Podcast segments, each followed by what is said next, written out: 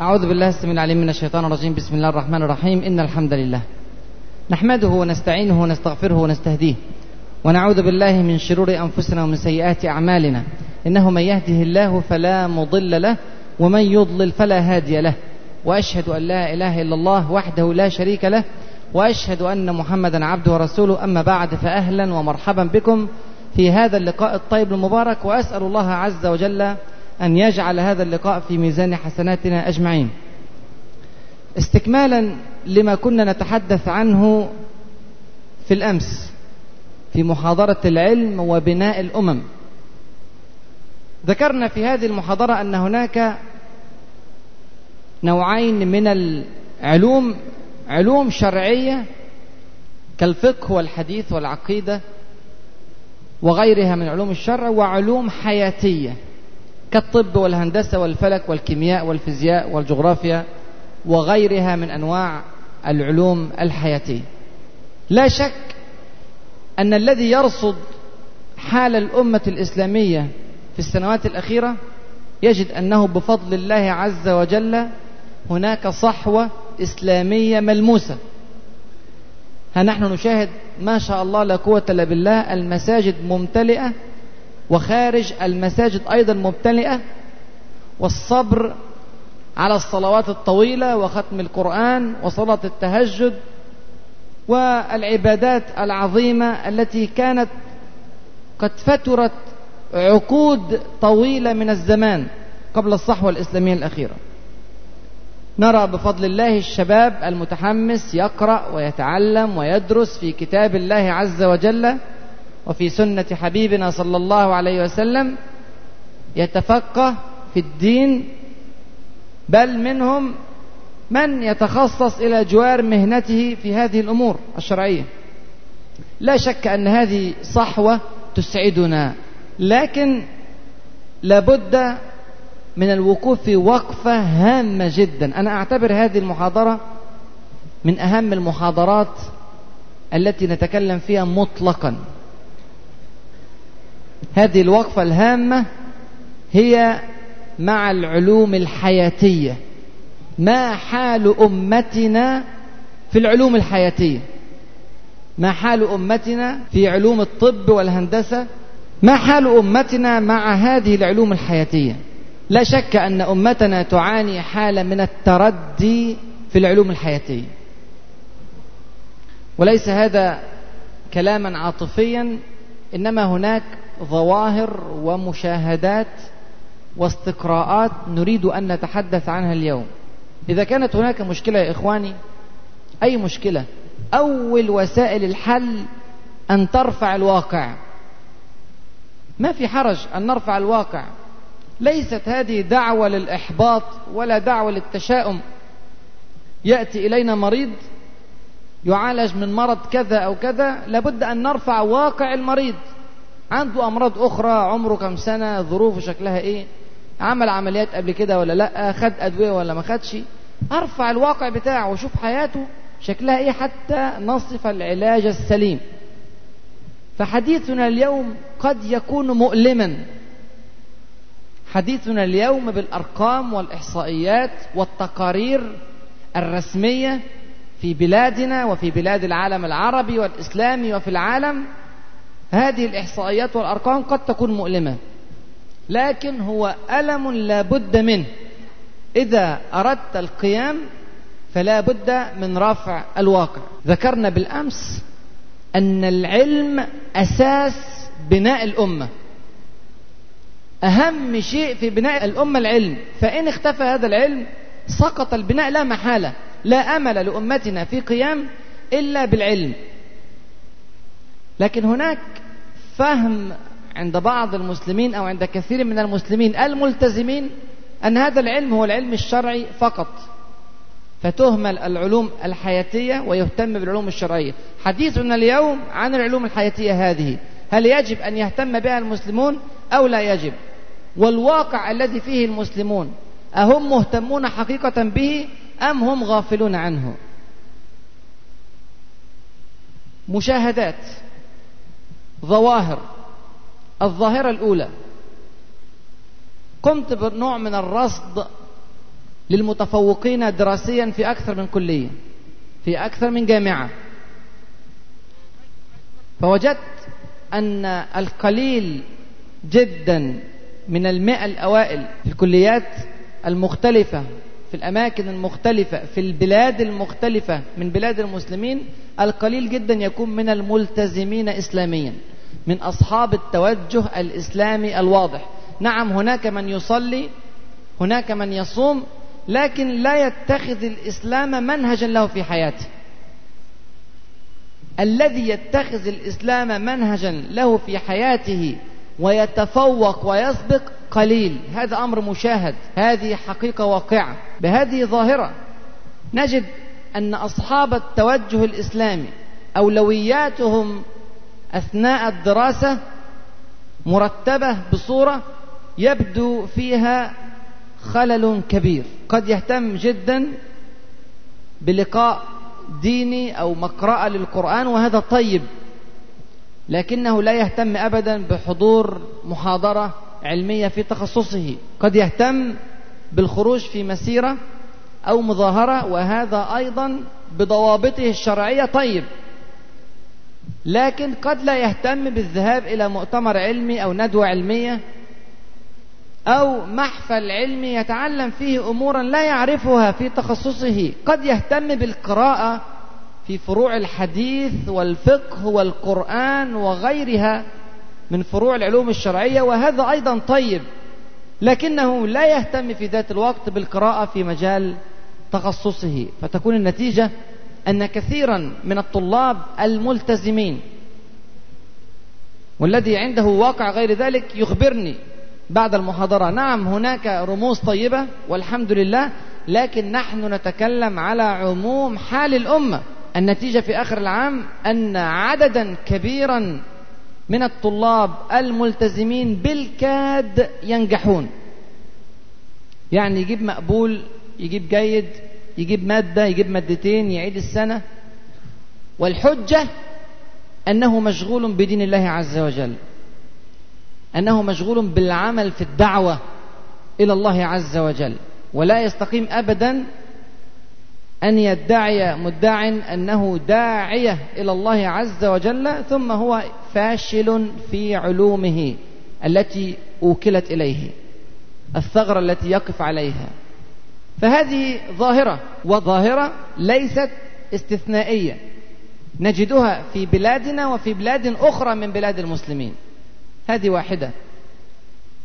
ظاهرة ثانية خطيرة أن كثيرا من الطلاب غير الملتزمين بالتوجه الإسلامي يخشون الالتزام مخافة أن يكونوا مثل هؤلاء.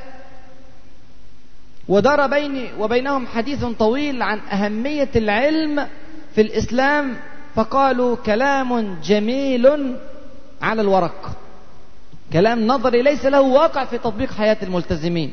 ينظر إلى هذا وإلى ذاك فيجد أنه في حالة متردية في الناحية العلمية فيقول هذا التزم فوصل إلى هذه الحال وهذا لم يلتزم وليس أصلا مسلما أو علمانيا أو غير ذلك من التوجهات الأخرى ثم هو يتفوق ويسبق ويتقدم. وهذه دولة علمانية وتسبق الدول الإسلامية. وهذه دولة كافرة تسبق الدول الإسلامية. وهذه دولة تعبد البقر وتسبق الدول الإسلامية. وهذه دولة تنكر وجود الإله أصلا وتسبق الدول الإسلامية. هذه فتنة كبيرة جدا. لكنه واقع مشاهد. ظاهرة ثالثة كنت قد تحدثت معكم عنها بالأمس في عجالة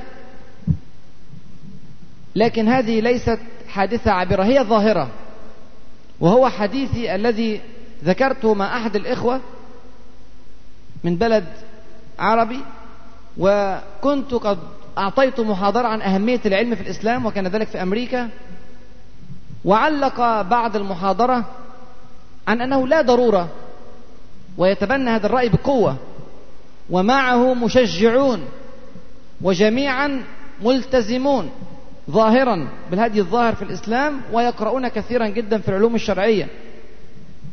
الرأي عندهم أن الله عز وجل قد سخر هؤلاء النصارى والمجوس والبوذيين والهندوس والشيوعيين وغيرهم سخرهم لتصنيع احتياجات المسلمين. وأعطى الله عز وجل من فضله وكرمه المال للمسلمين. فالمسلمين عندهم مال والتانيين مسخرين عند المسلمين لتصنيع الأشياء لهم. سبحان الله. فكر معوج عجيب اكتشفت أنه ظاهرة.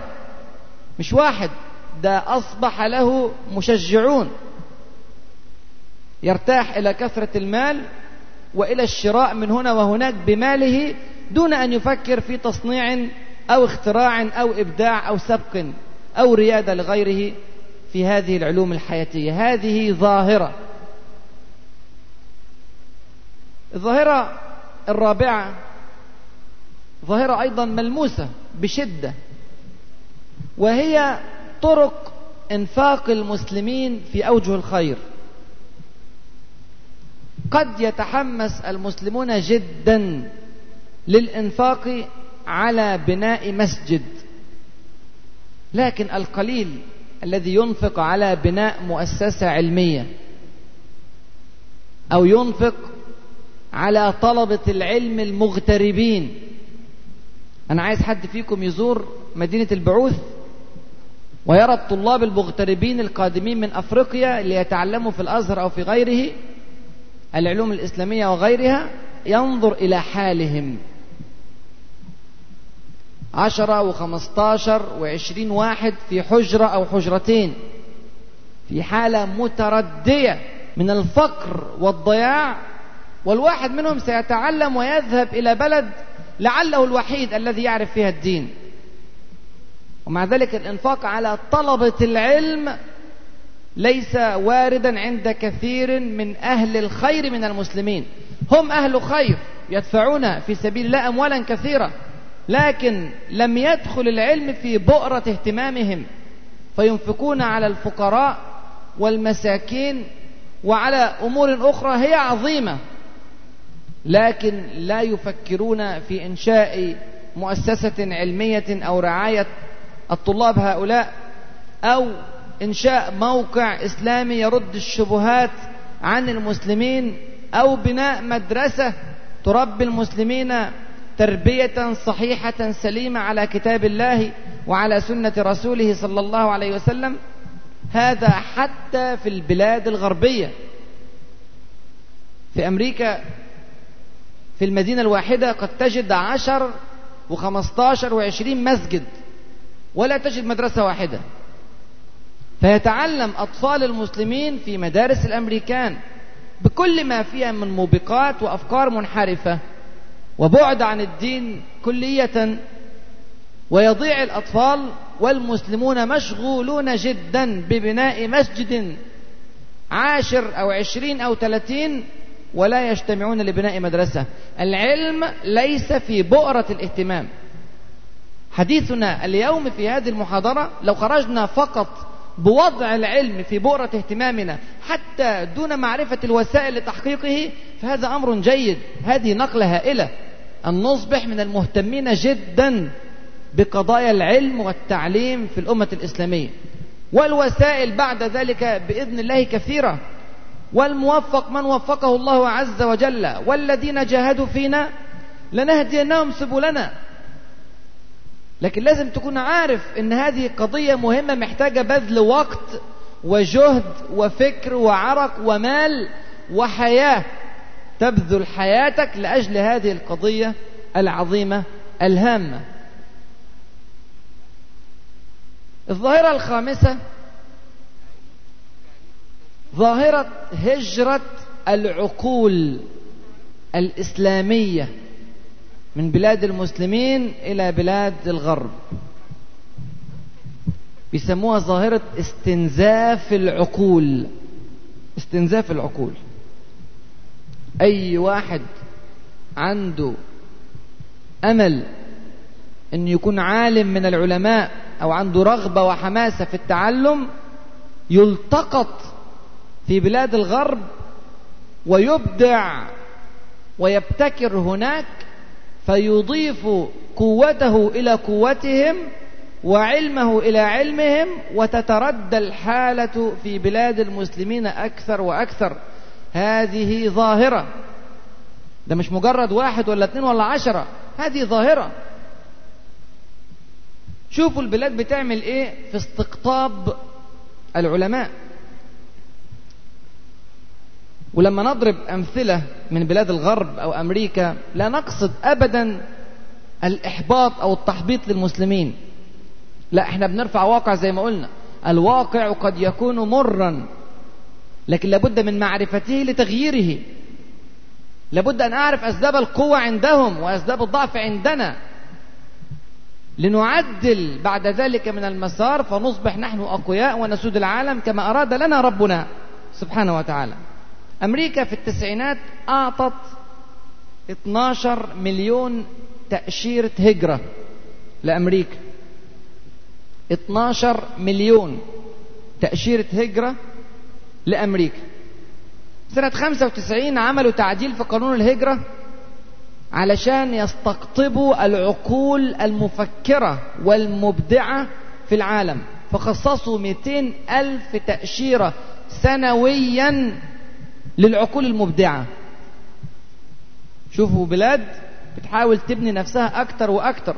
مع أن أمريكا رقم واحد في العالم في العلوم الآن لكن بتزود. أي عقل يظهر فيه نوع من الذكاء أو الإبداع بنعمل له إغراءات عشان يجي بلادنا أمريكا. لا يأتي بعقد عمل ويعيش كالأجير العبد عندهم ولكن يعطى الجنسية ويعطى كل الصلاحيات. أحيانا مسلم يعيش في بلاد مسلمة سنوات وسنوات ولا يستطيع أن يحصل على هذه الجنسية. بينما يذهب الرجل إلى هناك إلى أمريكا بتأشيرة الهجرة ثلاث سنوات ويبقى معاه الجنسية الأمريكية وكأي مواطن أمريكي. نحن نريد أن نستفيد من كل الخبرات ما دامت لا تتعارض مع الشرع. ونحن المسلمون جنسيتنا مسلمة. قابلت واحد والله في الكويت معوش الجنسية. أي جنسية. خالص. بني آدم كده عايش من غير جنسية. اسمه بدون. مسمينه بدون. يعني بدون جنسية. عايشين في منطقة ما بين الكويت والسعودية والعراق ومرت الأيام وعملوا الإحصائيات من زمان ودول سقطوا من الإحصاء فلا هم عراقيين ولا هم كويت ولا هم سعوديين. فأصبحوا بدون. عشرين سنة عايش في الكويت بيحاول ياخد الجنسية مش عارف. عايش بدون. راح كندا سنة واحدة خد الجنسية. الجنسية الكندية شغال في الكمبيوتر كل إبداعاته في مجال الكمبيوتر لصالح كندا. هذه كارثة. أمريكا بتعمل 200 ألف تأشيرة سنويا للعقول المبدعة. لو في سنة من السنوات جالها 150 ألف بس السنة اللي وراها تاخد 250 ألف. عشان تعوض النقص في العقول المبدعة. ال 200 ألف تأشيرة دولت بيجي منهم تقريبا 100 ألف من الهند. اشمعنى الهند؟ لأن الهند تفوقت جدا جدا في مجال الكمبيوتر سبقت حتى بعض الشركات الأمريكية. فبياخدوا مئة ألف مبرمج كمبيوتر من الهند لأمريكا سنويا يا الله. تخيل مدى الإضافة إلى علوم الكمبيوتر في أمريكا ومدى الحرمان الذي ستعاني منه الهند بفقد هؤلاء. بس الدولة الثانية دولة أمريكا بتفكر تستقطب العقول المفكرة مش تطردها بعيد لا تجيبها حتى وإن كانوا من دين مخالف ومن عقيدة مخالفة وبينهم وبينهم عوائق كثيرة جدا سواء كانت جغرافية أو مالية أو اجتماعية. أو دينية أو عقائدية غير ذلك من العوائق كل ده يتلغي والعقل المتعلم نجيبه عشان يرفع بلادنا فوق وفوق أكتر وأكتر. خمسين في المية من الأطباء العرب يهاجرون إلى أمريكا وأوروبا. الإحصائية دي ممكن تبقى مزعجة جدا بالنسبة لنا ممكن ما نصدقهاش. مش على مصر بس لا ده عندنا في بلاد في تونس في الجزائر في سوريا في المغرب في لبنان هذه بلاد معظم الأطباء فيها بيهاجروا وأصبحت موضة في مصر. من حوالي عشر سنين كده بدأت هذه الموضة. كل الطلاب عندنا في الكلية في كلية الطب كل الطلاب في الكلية لازم يجتهد قدر ما يستطيع إنه يعمل المعادلة الأمريكية أو المعادلة الفرنسية أو المعادلة بتاعت جنوب أفريقيا. آه والله حتى جنوب أفريقيا. نيوزيلندا أستراليا ويحاول ان هو يجد فرصة للخروج بلا عودة. اللي هينجح هينجح بقانون الانتخاب الطبيعي. أفضلهم هينجح أفضلهم هيهاجر. ويقعد هنا اللي مش عارف يهاجر اللي ما عرفش يجيب مجموع. 54% من الطلاب اللي بيدرسوا طلاب العرب اللي بيدرسوا في أمريكا وفي أوروبا ما بيرجعوش تاني. بيروح يدرس دراسات عليا ما بيرجعش تاني. 54% 34% من أطباء بريطانيا من أصول عربية. تلت الطب في بريطانيا قائم على العرب. 34% من أصول عربية من الأطباء في بريطانيا. 23% من أصول عربية أيضا في بريطانيا من المهندسين. علماء الفيزياء والكيمياء في بريطانيا 15% منهم من أصول عربية. كل دول عرب بس. لو فتحنا بقى المجال واتكلمنا على الدول الإسلامية يا الله هذه أرقام مفزعة. باكستان يهاجر منها أعداد هائلة. الهند يهاجر منها أعداد هائلة. الهند وإن كانت دولة تدين بالهندوسية والمسلمون فيها أقلية لكن هذه الأقلية المسلمة 100 مليون 100 مليون واحد. فكتير منهم جدا بيهاجروا بيهاجروا لإنجلترا ولفرنسا ولكندا ولأمريكا ولغيرها من بلاد أوروبا. نيجيريا نيجيريا دولة إسلامية كبرى هجرت إلى الآن 21 ألف طبيب نيجيري إلى أمريكا. أمريكا فقط. شوفوا استنزاف العقول. شوف التعبير. تعبير واضح جدا. استنزاف العقول. إحنا بننزف عقول. تهاجر إلى غير بلادنا. أفريقيا وبلاد منها كتيرة بلاد إسلامية تصدر سنويا عشرين ألف مهاجر. سنويا إلى أمريكا وأوروبا. بعد كده تدفع أربعة مليار دولار سنويا للخبراء الأجانب اللي جايين من أوروبا وأمريكا عشان يعملوا مشاريع في داخل أفريقيا. العلماء بتوع أفريقيا صدرناهم واستوردنا علماء من بره ندفع لهم أربعة مليار سنويا. في في بريطانيا ألفين طبيب عراقي. ألفين طبيب. الطبيب الواحد في السبعينيات كانت تكلفته على الدولة خمسة وأربعين ألف دولار. طبعا حط. المنشآت وحط الأدوات والمعامل والتعليم والأجور وكذا وكذا فيطلع نصيب الطالب عشان يبقى طبيب من مرحلة دخول الكلية إلى أن يصبح طبيبا بيتصرف عليه حوالي 45 ألف دولار. وبعد كده بنسلمه لبريطانيا. أدي 2000 في 45 ألف دولار احسب وتوه. هذه دولة واحدة العراق. هذه ظاهرة. وظاهرة خطيرة. الظاهرة السادسة مشاهدات في دول غير إسلامية. كوريا اليابان ألمانيا كوريا الشمالية الهند. البلاد ديت وغيرها من البلاد هذه البلاد وغيرها بدأت الإصلاح والتعليم والنهضة معنا تقريبا. من حوالي خمسين ستين سنة هذه البلاد كانت مدمرة تماما ممسوحة بالأرض. ألمانيا خرجت من الحرب العالمية الثانية ممسوحة بالأرض. كذلك اليابان كذلك كوريا الشمالية وكوريا الجنوبية.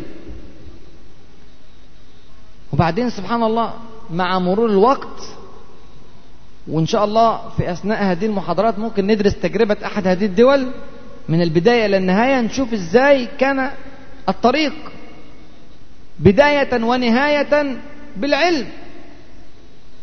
كان السلاح الأول وأحيانا الأوحد عند هذه البلاد للقيام ولرفع الرأس في وسط العالم الآن.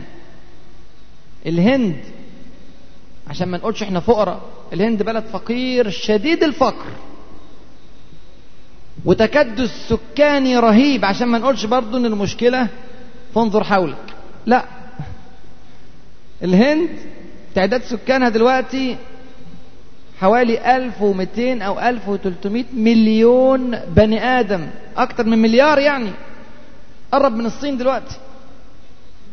الهند سنة 90 كانت بتصدر برامج كمبيوتر ب 150 مليون دولار. سنة 90 سنة 99 صدرت بأربعة مليار دولار. شوف النمو. سنة 2008 بعد سنتين من دلوقتي هتصدر بخمسين مليار دولار. الكثير والكثير عدد هائل من الشركات في أمريكا وفي بريطانيا وفي فرنسا تدار من الهند. الشركات الإلكترونية تدار من الهند. الأجور أقل والخبرة أعلى. فتدار الشركات. حتى يا إخواني شيء غريب والله التقارير. الدكتور لما بيجي يكتب التقرير بتاعه شفت الكلام ده أنا بنفسي. في أوروبا ولا في أمريكا لما يجي يكتب التقرير بتاعه عن الحالة ما بيكتبش بإيده عشان ما فيش وقت الوقت ليه تمن فبيقولوا في كاسيت. وبعد كده غيره يكتبه. عشان ما يضيعش وقت هو في الكتابة عشان عنده وقت يصرفه في العلم. فبيقول التقرير بيتنقل من بقه على طول لجهاز للهند. يتكتب في الهند ويرجع. متخيلين؟ في الهند. من أمريكا للهند ومن إنجلترا للهند. أيوه ما ده أرخص. أرخص من اللي هيكتب هناك في إنجلترا أو في أمريكا. فشوف قد إيه النمو الحضاري اللي عند بلد مكدس بالسكان وبيعبدوا بقر. سبحان الله. يبقى في مشكلة أكيد. لا في مشكلة محتاجة أن نقف نفكر فيها. الوضع هذا لا يسر أبدا. ظاهرة سابعة. الإنفاق على الأبحاث العلمية. بعض الأرقام المفزعة. تقرير ليونسكو سنة 2004 بيقول إن العالم العربي مجتمعا بينفق اتنين من عشرة في المية على الأبحاث العلمية. اتنين من عشرة في المية من الدخل القومي على الأبحاث العلمية. المعدل العالمي للدول القوية ثلاثة في المية من الإنتاج القومي. العالم العربي بيصرف اتنين من عشرة يعني اتنين في الألف. المعدل المفروض 3% إحنا بنصرف 2 في الألف على الأبحاث العلمية. وده يوازي حوالي واحد وسبعة من عشرة مليار دولار. الدول العربية كلها. إسرائيل بقى. إسرائيل. تنفق أربعة وسبعة من عشرة في المية من ناتج إسرائيل القومي على العلم على الأبحاث العلمية. وديت تقرير يونسكو 2004 ديت أعلى نسبة في العالم في الإنفاق على العلم في إسرائيل. أربعة وسبعة من عشرة. أمريكا بتصرف اتنين وسبعة من عشرة. إسرائيل بتصرف أربعة وسبعة من عشرة. وعشان الدخل القومي بتاعها كبير عن بلاد العالم الإسلامي اللي الأموال عندنا مكدسة سبحان الله بس مش داخلة في حساب الناتج القومي. من عشرة دولت بيساووا ستة مليار وواحد من عشرة. يعني العالم العربي كله بيصرف واحد وسبعة من عشرة مليار وإسرائيل لوحدها بتنفق ستة مليار على العلم سنويا. أظن دي حاجة محتاجة وقفة. أمريكا بتصرف اتنين وسبعة من عشرة أو اتنين وتسعة من عشرة من ناتجها القومي على العلم. بس الناتج القومي بتاع أمريكا رهيب. فالمبلغ ده عمل 295 مليار دولار سنويا على العلم. 295 مليار دولار تنفق على العلم سنويا. بيمثل الكلام ده 35% من الإنفاق على العلم في العالم كله. الكلام ده لازم يكون له مردود. ولما أمريكا تصرف هذه الكمية على العلم لابد أن تكون الدولة رقم واحد. لابد أن تجوب أساطيلها مشارق الأرض ومغاربها. لابد أن تحتل أفغانستان والعراق وتساعد إسرائيل في احتلال فلسطين ولا يتكلم أحد. ده مردود العلم. يعني اللي بنشوفه من واقع ليس مستغربا إذا نظرت إلى الأرقام. ومرة تانية أقول وأفكر الناس. أنا لا أقول هذا الكلام دعوة للإحباط. إحنا عايزين نقوم على رجلين عايزين نشم نفسنا. فلازم أعرف فين المشكلة. لعلنا عمالين نحل في المشكلة في مجال تاني خالص. وسايبين المجال اللي إحنا بنط عن منه. وأمرنا برعايته الإسلام من أول كلمة نزلت في القرآن الكريم. يعني ما عندنا حجة شرعية. مأمورون بالعلم من أول يوم دعوة من أول يوم رسالة. إسرائيل وطبعا أنا يحزنني أن أقول إسرائيل لكن للأسف هو واقع مفروض علينا لابد أن نغيره. نعم. لكن إحصائيات العالم أو إحصائيات اليونسكو وبلاد العالم بصفة عامة بما فيها بلاد المسلمين تعترف بوجود إسرائيل. إسرائيل عندهم 217 جهاز كمبيوتر لكل ألف مواطن. لكل ألف مواطن خلي بالك المواطنين دولت فيهم أطفال وفيهم نساء وفيهم رجال. يعني تقريبا لا يخلو بيت ولا مصلحة من جهاز كمبيوتر. مصر فيها تسع أجهزة لكل ألف مواطن. 217 إحنا عندنا تسعة الأردن فيها 52 ولبنان 39 الباحثين العلميين العالم العربي مجتمعا. كله. 136 باحث لكل مليون مواطن. في كل مليون بني آدم عربي فيهم 136 باحث. إسرائيل لكل مليون يهودي عايش في إسرائيل فيهم 1395 باحث. إحنا بنتكلم على الدول العربية مجتمعة مش على مصر. الدول العربية مجتمعة 136 باحث لكل مليون مواطن. إسرائيل بس اللي هي عبارة عن 5 مليون وشوية إسرائيل بس 1395 باحث لكل مليون مواطن. أمريكا 4374 باحث لكل مليون مواطن. اليابان 5000 لازم يكون في فجوة. إذا كان في 5000 واحد في اليابان أو 1395 في إسرائيل أو 4000 وكسر في أمريكا بيشتغلوا في العلم لازم يطلعوا حاجة. وعندنا 136 بس على كل الدول العربية مجتمعة بكل إمكانياتها المالية والبشرية. ولا حول ولا قوة إلا بالله. لو خدنا الميزانية بتاعة العلم في البلاد بيقسموا ميزانية العلم ديت على عدد السكان. يعني البلد دي بتصرف مليار فيها مليون مواطن يبقى كل مواطن ليه كذا مصروف عليه في العلم في قضية العلم. يصرف على المواطن الإسرائيلي في العلم 922 دولار سنويا والمواطن الأمريكي 1005 دولار سنويا والمواطن المصري 6 دولار سنويا. ستة دولار سنويا عشان العلم يعني. نحاول تحسين العلم وما إلى ذلك عند عموم الشعب. ستة دولار يلا. ستة دولار كاملة لكل مواطن مصري. الكلام ده ممكن واحد يقول لك أصل إحنا فقراء غلابة. لا في فلوس. بس العلم مش أحد بؤر الاهتمام. تصرف في وجوه تانية. ممكن أدفع لمدرب كرة 30 ألف دولار و25 ألف دولار. بس ما ادفعهمش لعالم وما ادفعهمش لمؤسسة علمية. هذا خلل في الفهم والفقه. العالم العربي كله بينشر في السنة الواحدة في العلوم البيولوجية على سبيل المثال علوم الأحياء 447 بحث.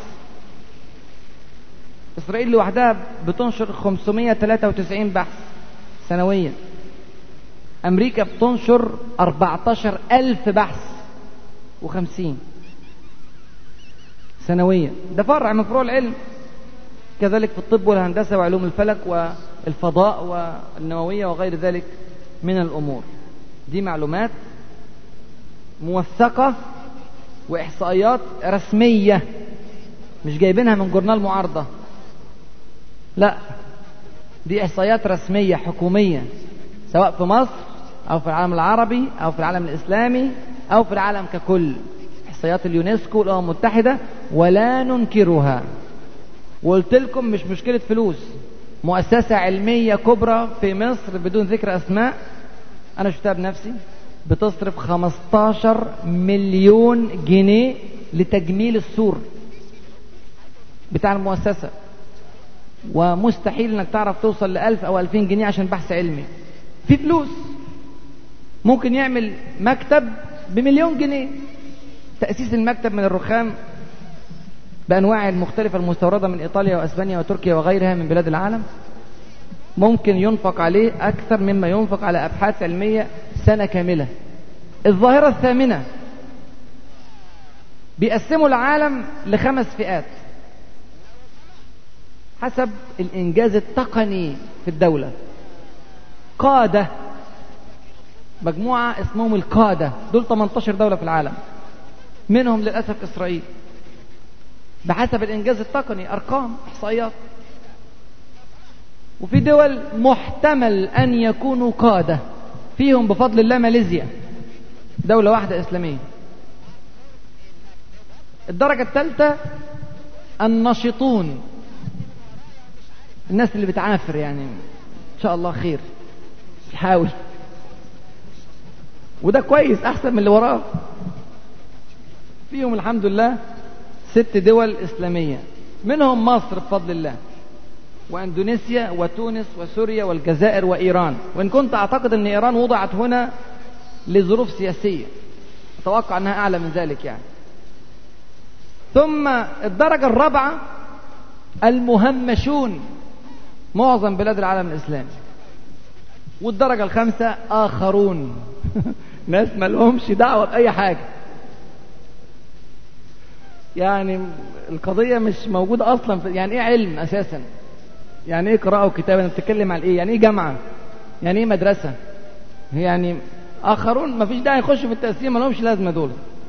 ولاحظ ربط الأمم المتحدة لقضية القيادة دول قائدة ودول يحتمل أن تكون قائدة بالإنجاز التقني. ما ربطوهاش بقوة السلاح ما ربطوهاش بكثرة المال بعدد السكان بالوضع الجغرافي لا. ربطوها بإيه؟ بالعلم. وهذا لا يتعارض مع ديننا. إحنا قلنا امبارح إن أساس بناء الأمم العلم. والأمم التي تتصف بالعلم تقود وتسود.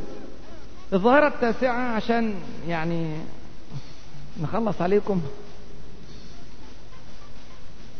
أنا والله أقول هذا الكلام ولست حزينا لأني أعلم أنني أخاطب أناسا إذا وضعوا أيديهم على المرض عالجوه بفضل الله عز وجل. إمكانياتنا وقدراتنا هائلة. إذا كانت كوريا وكوريا الثانية الشمالية والهند وهذه بلاد تستطيع أن تقوم فلا شك أن المسلمين يستطيعون القيام بل والسبق. لا يمكن أبدا لأي عقل أن يقبل لهم حالة التخلف وهم يمسكون بكتاب الله عز وجل وسنة الحبيب في أيديهم صلى الله عليه وسلم. فالذي يقبل عقلا في حق الآخرين من المؤكد أنه يقبل عقلا في حقنا بل وأكثر. لكن المهم نحط القضية في اهتمامنا. نهتم بيها. ترتيب الجامعات على العالم. لعلكم كلكم قرأتوا تقرير جامعة جياو تونغ في شنغهاي في الصين على ترتيب ال 500 جامعة الأوائل على العالم. كان سنة 2004 أنا طلعت تقرير سنة 2005 كمان اللي هو لسه لم ينشر في الجرائد بعد ولم يشتهر وقارنت من الاثنين. الحقيقة النتائج متقاربة جدا جدا مما يعطي نوع من الانطباع أن هناك دقة في المعايير لهذه التقارير. بعض الناس بتشكك في هذه التقارير. أنا بقول حتى لو فيها بعض الانحياز فلما تقرأ التقرير لا تجد مخالفة كثيرة عن الواقع. يعني هم مش مضطهديننا ما إحنا بنقول أرقام دلوقتي. وإحنا عايشين جوه الأرقام ديت. ما إحنا شايفين يا اخوانا فالترتيبة ديت أنا أرى أنها ترتيبة عادلة. إلى حد كبير. قد يكون فيها ظلم هنا أو هناك في نقطة أو نقطتين لكن في العموم هي صحيحة. لأن مشاهدات المسلمين لهذه الأمور مشاهدات تقول أنها صحيحة. بيعملوا ترتيب للجامعات في العالم من جامعة واحد إلى جامعة 500 بحسب درجة التفوق في التدريس في هذه الجامعات عدد الجوائز العالمية التي أخذتها هذه الجامعة عدد الباحثين والأساتذة الذين نشروا بحوث عالمية في مجلات محترمة علميا. عدد التخصصات النادرة في داخل الجامعة. عدد الطلاب المتفوقين. عدد الطلاب المرموقين في الشركات الكبرى في العالم. عدد المحركين للأمم الذين درسوا في هذه الجامعات. يعني معايير معايير قوية جدا. فخرجوا منها ترتيب ال 500 جامعة الأوائل. تقرير سنة 2004 ولا حول ولا قوة إلا بالله ال 500 جامعة ما فيهمش واحدة إسلامية. ولا جامعة واحدة إسلامية. في ال 500 جامعة الأوائل. تقرير 2005 الحمد لله دخلت واحدة تركيا. ودخلت بجامعتين. جامعة رقم 409 و468 على العالم. كويس. الحمد لله. فعلا. ما هو إحنا مش هنتوقع إن أنت متردي بعد ال 500 وفجأة بقيت الأول. لا مش طبيعي. لكن الطبيعي إن إحنا بنحاول ونتقدم. ده جيد. وتركيا فيها نهضة قوية جدا. وتجربة تركيا أيضا تحتاج إلى دراسة. أمريكا الدولة الأولى في العالم في الجامعات. وده شيء مش مستغرب. تخيلوا إن في ال 500 جامعة اللي على مستوى العالم في 168 جامعة أمريكية واللي عامل التقرير الصين. يعني لو في نوع من الاضطهاد هيضطهدوا أمريكا. يعني علاقة الصين بأمريكا مش علاقة جيدة. لكن دي وقائع. إحنا شفنا الكلام ده بعينينا. جامعات علمية بشكل حقيقي. 168 جامعة في ال 500 الأوائل. المية الأوائل فيهم 53 جامعة أمريكية. العشرين الأوائل فيهم 17 جامعة أمريكية. وجامعتين من بريطانيا ثلاثة وعشرة وجامعة واحدة من اليابان اللي نمرة 20 في تقرير سنة 2005 تقرير 2004 كانت 14 الجامعة اليابانية جامعة طوكيو.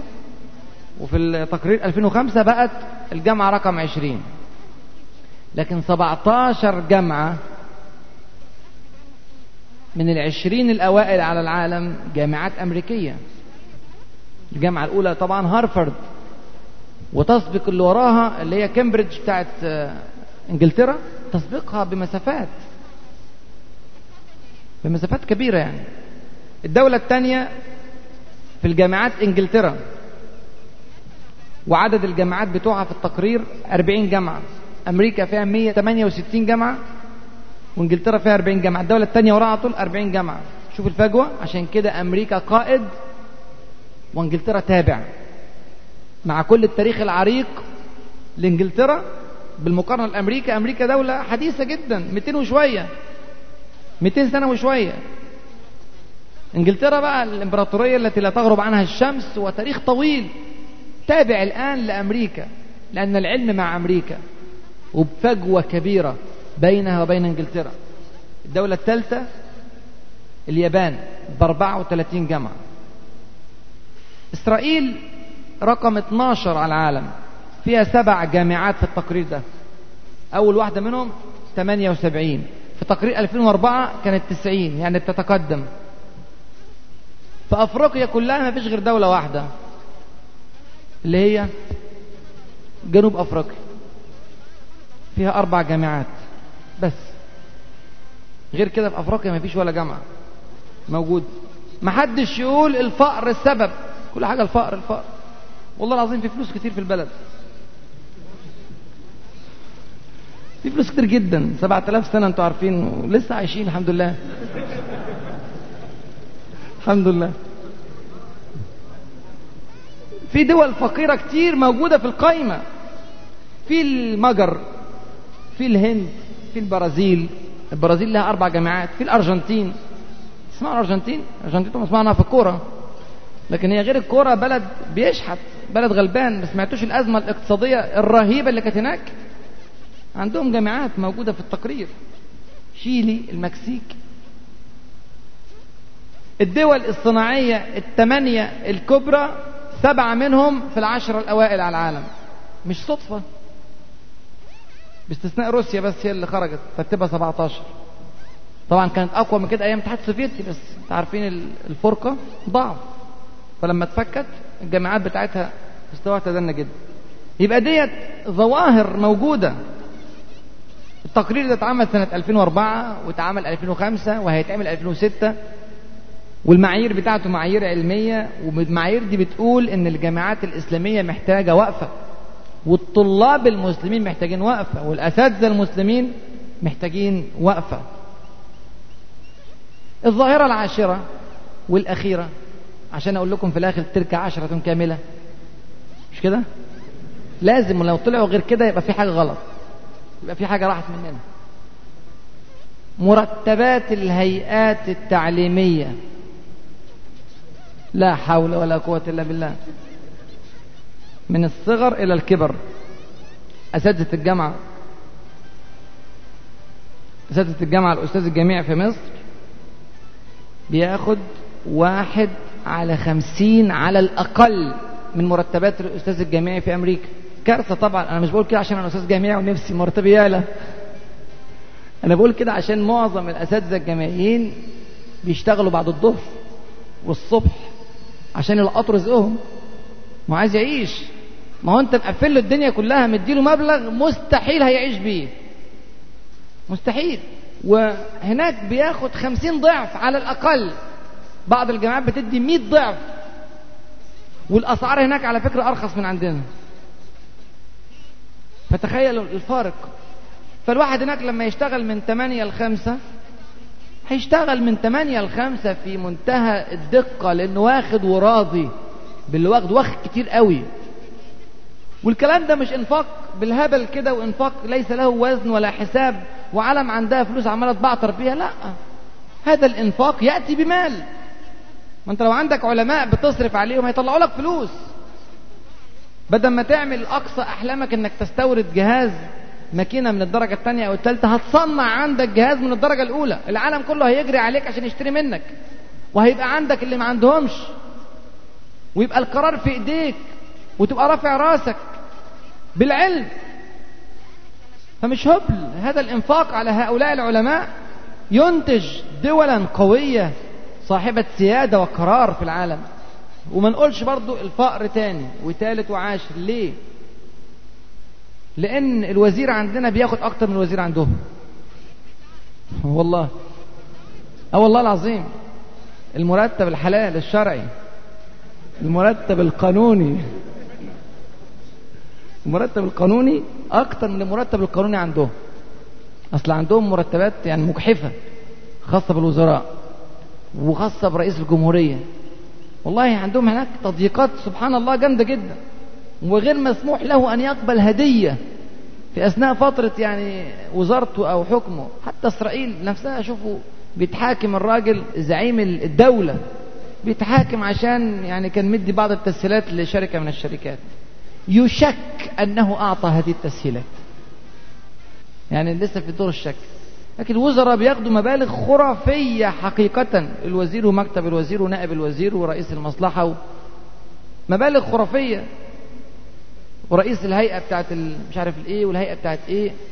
بتصل المبالغ إخواني إلى 200 ألف و250 ألف وأكثر شهريا. مش سنويا. شهريا. المبلغ ده ما بيحصلوش وزير هناك سنويا. ففي خلل في التوزيع في خلل في الاهتمام في خلل في القضايا الماسة للأمة الإسلامية. بنتكلم على أساتذة الجامعة. تعال اتفرج على مدرسين. لا حول ولا قوة إلا بالله. طبعا أكيد موجود معانا ما شاء الله عدد لا بأس به من البؤساء الذين يعملون في التدريس. تخيل أنت ده دوره إن هو يعلم ويربي ويبدع ويخرج جيلا قادرا على قيادة العالم. والآخر يروح يديله 150 جنيه ولا 200 جنيه ولا 300 جنيه في الشهر ويجي صفحات في الجرائد طويلة جدا على الدروس الخصوصية أمال هيعمل إيه طيب؟ هيسرق. أنا مش مع الدروس الخصوصية بس في نفس الوقت مش مع إنه ياخد 100 جنيه و200 جنيه وتقول له ما تديش دروس خصوصية. يعني ما تلفش الحبل حوالين مشنقته وتقول له ما تقولش أي ما تعترضش. فلازم تتصلح المنظومة كلها. القضية في الأساس قضية فهم. الموضوع في اهتمامنا ولا لأ؟ قضية العلم في اهتمامي ولا لأ؟ مع أولادي مهتم بيها ولا لأ؟ مع مدرستي مهتم بيها ولا لأ؟ مع المصلحة اللي أنا فيها الوزارة اللي أنا فيها الهيئة اللي أنا فيها الجامعة اللي أنا فيها المدرسة اللي أنا فيها؟ قضية العلم قضية تشغل أذهاننا ولا مجرد النجاح؟ الحمد لله الولد نجح من سنة لسنة ومن سنة لسنة. والله في طلاب في الإعدادية ما يستطيعون أن يقرأوا ويكتبوا. في الإعدادية. في بعض الباحثين في الجامعة أنا كنت بدي محاضرة في كلية دار علوم. دار علوم اللي هي مهتمية وأحد فروعها الرئيسية اللغة العربية. وبعت لي واحدة طالبة جواب يعني سؤال بعد المحاضرة. أجاركم الله على اللغة المكتوبة بها الخطاب. والله يعني لولا إن أنا جوه الكلية ومتأكد وفي حالة وعي كامل تخيل إن أنت مع كي جي 2 كي جي 1 أولى ابتدائي تانية ابتدائي بالكتير حرام نظلم بتوع تالتة ابتدائي. خط ركيك جدا وكلمات عجيبة. كل قاف طبعا مكتوبة كاف. وحاجة يعني والهمزات كلها طبعا مضروبة. طبعا بقى ناهيك عن الإعراب وال يعني الكلام ده. بنتكلم في الوهم بقى. إعراب والنحو والصرف والكلام ده. اصرف ذهنك تماما عن هذا الصرف. فتصرف ذهنك عن أي شيء متعلق باللغة في قراءة الخطاب هذا. دي كارثة. هل يا ترى هذه القضايا في دماغنا ولا اللي شاغلنا ان ناخد شهادة أعلاها في البيت؟ والحمد لله خدت بكالوريوس أو ليسانس كذا أو كذا وخلاص. انتهت القضية الحمد لله. أنت عايزين إيه أكتر من كده؟ خلصت الجامعة أهو. لا يا إخواني القضية محتاجة وقفة جادة. يا ترى الكلام ده في ديننا؟ يا ترى الحالة اللي إحنا وصفناها دلوقتي يتهم بها الإسلام. ده واقع بيتهموا به الإسلام. بيقولوا الإسلام دين تخلف. بيقولوا الإسلام دين رجعية. بيقولوا المسلمين وضعهم كذا كذا كذا وهذا لأنهم مسلمين. أما إشمعنى الدول التانية اللي بتعبد أي حاجة؟ شجرة ولا بقرة ولا بشر ولا ما بيعبدوش بتتقدم. إشمعنى؟ العامل المشترك في هذه الدول الإسلام. إذا الإسلام يدعو إلى التخلف. هذا كلام يقال في الغرب ويكتب في كتب وفي تحليلات. من يرد؟ هنرد برضو بالكلام؟ ولا هنرد بأبحاث علمية؟ وهنرد بتحرك نحو العلم منذ الطفولة وإلى الكبر؟ اللي قاعدين دولت لازم يرتقوا في علومهم النهاردة عن امبارح وبكرة عن النهاردة. الكلام ده مش هزار يا إخواني. الذي يريد لأمته أن تقوم لابد أن يعلم أنه بغير ذلك لن تقوم. لأن في سنن. الشمس بتطلع من المشرق وبتغرب من المغرب سنن. والأرض بتلف حوالين الشمس سنن. هذه ليست فيها تغيير إلا في آخر الزمان عندما ينهار الكون وتقوم القيامة. أما في حياتنا مطالبين بتطبيق السنن ولم نخدع لم نخدع. كل شيء واضح في كتاب ربنا. تركتكم على البيضاء ليلها كنهارها لا يزيغ عنها إلا هالك. نحن لسنا معذورين بالجهل في هذه القضايا. اللهم قد بلغت اللهم فاشهد. اللي عايز لأمته رفعة يروح يذاكر دلوقتي. يروح يتفوق في علمه. أنا عارف إن في معوقات بالهبل. معوقات كثيرة. أنا عارف إن في معوقات هائلة في بلادنا وفي غيرها لكن ليس هذا مبررا للقعود. المساحة المتاحة للتحرك ممكن تبقى دايرة. هنقول مثلا قطرها كيلو. يبقى أنت لازم تتحرك في الدايرة اللي قطرها كيلو وتحاول توسعها. لكن لو اتحركت في دايرة قطرها متر يبقى أنت مقصر العلوم آه فيها بعض المشاكل في المناهج التعليمية وفي بعض المشاكل في الفساد في التدريس وبعض المشاكل. هل يا ترى بذلت الوسع فيما هو متاح؟ ولا القضية مش في بؤرة الاهتمام وأنت مشغول فيما تسميه الدعوة وأنت راسب أو فاشل علميا؟ لا تستقيم هذه الدعوة. مين هيسمع كلامك؟ في بلاد المسلمين أو في غير بلاد المسلمين. العقل يحتم علينا أن نتحرك الآن في هذه القضية. الحديث يحتاج إلى وقت وأنا أعلم أنني قد أطلت عليكم. غدا أو بعد غد إن شاء الله في المحاضرة القادمة نتحدث عن رأي الدين في العلوم الحياتية. عن قيمة العلوم الحياتية في الشريعة الإسلامية. عشان تبقى عارف إن أنا مش بقول لك الكلام ده استنباط عقلي فقط أو استنتاج فكري أو مجرد طرف فكري بنتكلم مع بعض بنعمل حبة إحصائيات لأ. ديننا يأمرنا بالتفوق في العلوم الحياتية والذي يقصر في ذلك آثم. وسيحاسب يوم القيامة عندما يقف أمام ربه سبحانه وتعالى ليس بينه وبينه ترجمان. والله هذه ثغرات ستسألون عنها وستسألون عن الفتنة التي يقع فيها غير المسلمين برؤية حال المسلمين المتخلف. سنسأل جميعا الذي سينجو فقط هو الذي اجتهد وبذل الوسع حتى وإن لم يوفق في زمانه. عملت اللي عليك هو ده المطلوب منك. لا يكلف الله نفسا إلا وسعها. بس اعرف إن عليك كتير قوي. وإن إمكانياتك تسمح بأكتر من اللي بتعمله اضعافا مضاعفة. وأنا على يقين من ذلك. أمة الإسلام أمة ولادة. الخير فيها إلى يوم القيامة. هذا وعد المصطفى صلى الله عليه وسلم. وهذا لا نشك فيه مطلقا بأي حال من الأحوال. نسأل الله عز وجل أن يفقهنا في سننه وأن يعلمنا ما ينفعنا وأن ينفعنا بما علمنا وأن يرينا الحق حقا ويرزقنا اتباعه وأن يرينا الباطل باطلا ويرزقنا اجتنابه. فستذكرون ما أقول لكم وأفوض أمري إلى الله.